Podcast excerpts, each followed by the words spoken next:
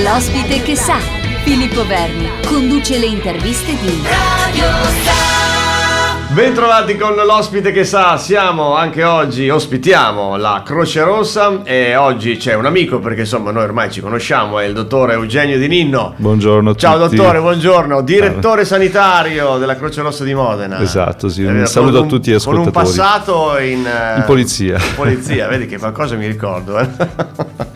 allora, eh, caro Eugenio, facciamo un pochino il punto della situazione, ci devi dare un pochino di dati su- sugli hub, eh, su Sì, eh, qui. Eh. Sì, volevo approfittare del fatto che proprio alcuni giorni fa c'è stato in tutta la provincia un, un bellissimo evento organizzato dalla- dall'azienda sanitaria che è quella di dare un riconoscimento proprio eh, tangibile a tutti i volontari che hanno dato una mano in questo eh, percorso vaccinale che ormai ha visto somministrate oltre un milione di dosi sul territorio eh, della provincia di Modena. E ognuno ha fatto la sua parte. Era bellissimo vedere sotto questo hangar eh, lunedì mattina tantissime divise diverse da quelle rosse della Croce Rossa a quelle giallo-blu della Protezione Civile a quelle del, eh, delle varie associazioni dell'AMPAS, la Croce Blu eh, ma anche i volontari del, del Policlinico gli alpini. Insomma mh, sicuramente ne dimentico tantissima ma anche tantissimi singoli che sono Certo. andati lì a dare il loro aiuto. E diciamo la Croce Rossa per, eh, ha fatto la sua parte con eh, soltanto a Modena più di 200 volontari impegnati per un totale di circa 260-270 giornate lavorative. E, eh, adesso detto così sembra un dato un po' eh, arido, in realtà significa che ogni giorno, tutti i giorni, tre o quattro persone erano presenti solo della Croce Rossa dalla mattina alle 8 finché non chiudeva l'hub vaccinale. E eh, se pensiamo che poi molti di questi lavorano, hanno, hanno anche i loro problemi perché ognuno ha i suoi timori, perché stare in un posto dove si concentrano centinaia e centinaia di persone ogni giorno non è una cosa così eh, tranquilla in questo eh, anche periodo. rischi, eh. certo. Quindi insomma diciamo che è stato veramente un impegno importante ma che ha dato a chi lo ha fatto sicuramente anche più di quello che, eh, che ha fatto lui per gli altri. Insomma io dico sempre che si riceve molto di più a fare volontariato che di quello che si dà È poi. vero, hai perfettamente, perfettamente ragione Eugenio. In questo periodo qui, facci, raccontaci qualcosa, qualcosa che ti è rimasta magari impressa di questo periodo. Beh, eh, ascoltando i racconti dei volontari proprio che hanno fatto questo servizio di cui parlavamo prima, sono emerse tante cose molto simpatiche, tenere, in particolare i primissimi tempi quando era soprattutto la popolazione più anziana che accedeva alle vaccinazioni e, non si contano gli episodi di, non so, la persona anziana che perdeva la moglie oppure che non- non si ritrovava in mezzo a quel marasma perché chiaramente all'inizio qualche problema organizzativo eh, c'è stato, perché è una cosa che ci ha colti tutti quanti un po' di sorpresa e c'è stata un po' eh, la necessità di, di- di- dire, di- far andare a regime la cosa. E addirittura qualche, eh, qualche anziano addirittura si metteva a piangere, c'erano piccole scene di panico Certo, e certo, devo dire certo. che i nostri volontari sono stati capaci qualcuno anche era dal anche contento di aver perso la moglie. Vabbè, questo non lo sappiamo, il no. sospetto legittimo potrebbe anche esserci, però non possiamo dirlo, ma sarà stato sicuramente contento poi alla fine di ritrovarla.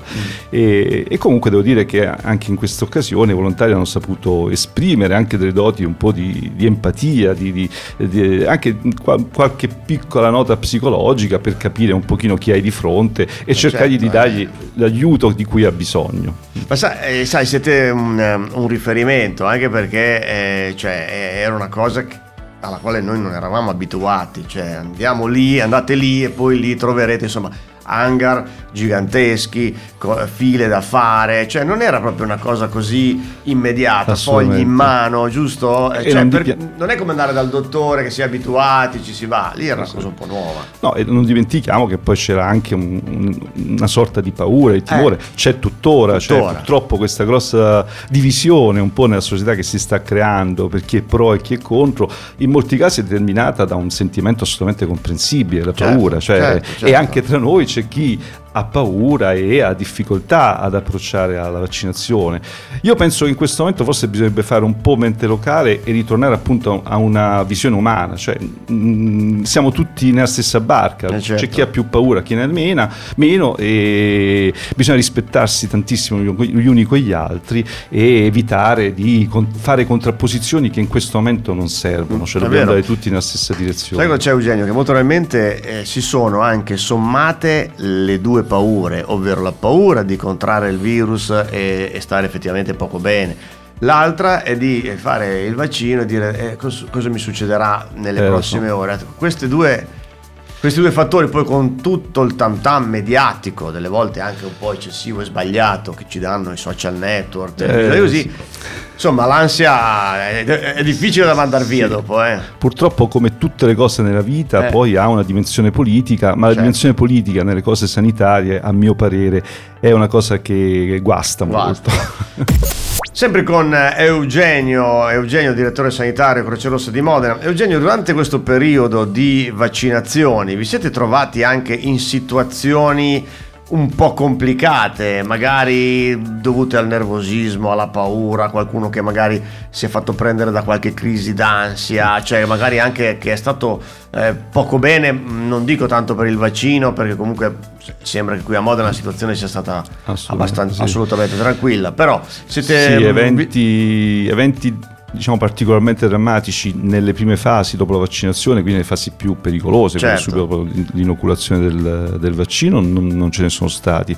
E devo dire che eh, l'azienda sanitaria ha messo in campo delle forze notevoli, quindi diciamo, c'era un sistema di eh, sorveglianza e poi di, primo, di pronto intervento in caso di necessità assolutamente adeguato e questo comunque ci ha, ci ha reso tutti più tranquilli. Indubbiamente nervosismo e paura c'era e ripeto lì è stato molto importante anche tutte le doti, la somma di tutte le doti di umanità, ma non solo dei volontari, anche del personale che è stato veramente molto in gamba.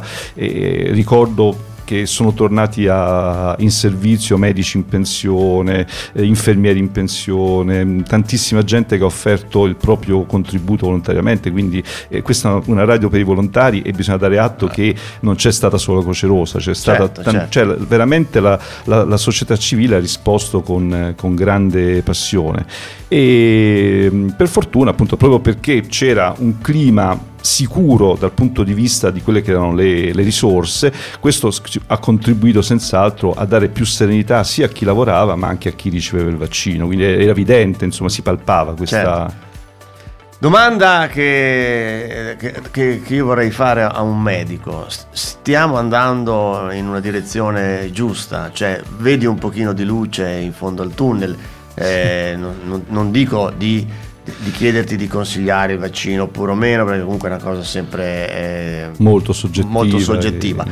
Però dal punto di vista medico, adesso fai il dottore, di, dai, forse allora, eh, dovremmo co- andare. Eh? Il problema è che eh, se le cose continuano così, io ho grandi speranze insomma, certo. che riusciamo a tornare a una normalità. Ecco. Il problema della grossa incognita è, come in tutte queste forme pandemiche, è lo sviluppo di varianti che magari possono rendere, purtroppo questo è un pericolo che eh, è presente, ma è presente in tutte le situazioni eh, infettive, virali, per la comparsa di nuovi nuove eh, varianti e niente, ci vuole molto, molta determinazione, andare avanti su questa strada e forse anche un po' di fortuna. Siamo ormai in conclusione con eh, Eugenio Di Nino. Allora Eugenio, parliamo degli eventi prossimi di Croce Rossa, so che c'è qualcosa in ballo. Eh? Sì, c'è qualcosa che bolle in pentola, è una cosa che, che ci piace molto e che un po', ecco, rispetto a quello che dicevamo prima, eh, vorrebbe essere quasi un segnale no? di, di, di, fiducia per riprendere a occuparsi di tutti quegli altri problemi che non hanno smesso di esserci. Ci sono ancora. Eh? e quest'anno abbiamo deciso di mh, proprio inaugurare un percorso che ci dovrebbe accompagnare idealmente nel prossimo decennio in cui ogni anno vorremmo trattare con una serie di conferenze aperte alla popolazione un tema che ci sembra importante. E abbiamo pensato di dedicare questa prima edizione alle donne, in particolare alle donne che si avvicinano a un momento piuttosto particolare della loro età che è quello della, della menopausa, certo. quindi insomma in età un po' più avanzata. Infatti lo abbiamo chiamato aging, che vuol dire invecchiamento, e eh, lo abbiamo affrontato sotto diversi aspetti, quindi l'aspetto psicologico che è molto importante perché, eh, ma lo sappiamo anche noi uomini, non è che, certo. non è, che una prerogativa delle donne, eh, avvicinarsi all'età più avanzata comporta dei problemi psicologici non eh, irrilevanti. Poi una, diciamo, l'aspetto ginecologico che è importante, l'aspetto oncologico perché eh, la prevenzione continua a essere la, la, la, la, cura migliore e poi anche dal punto di vista estetico perché ed è strettamente correlato anche all'ambito psicologico il fatto di non accettare magari certi cambiamenti e oggi mh, c'è la fortuna di avere una chirurgia eh, plastica, una chirurgia estetica che ha fatto passi da giganti e può servire non solo a migliorare l'aspetto estetico ma anche a migliorare la, l'accettazione psicologica dei propri cambiamenti. Quindi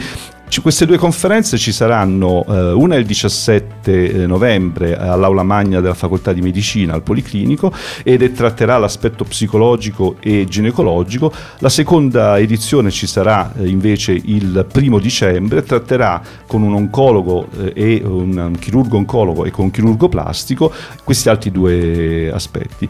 Quindi vi invitiamo caldamente, purtroppo per, eh, sempre per limitazioni Covid i numeri li, sono limitati, sono mh, mm, circa 150 150-160 posti, ma poi provvederemo a eh, rimandare eh, le registrazioni eh, in tutti i canali possibili per, perché tutti possano insomma, usufruire eh, di queste nozioni che vogliamo dare. Quindi vi aspettiamo. Bella idea, bella iniziativa questa, dottore, complimenti. Allora, eh, ti ringraziamo, noi Grazie ci ritroveremo presto perché comunque tu sei un nostro super ospite, quindi ti vogliamo assolutamente di nuovo ai nostri microfoni e quindi Buon, buon, tutto e viva la Croce Rossa. Un ringraziamento Grazie. e un augurio di cuore a tutti quanti. Grazie Eugenio.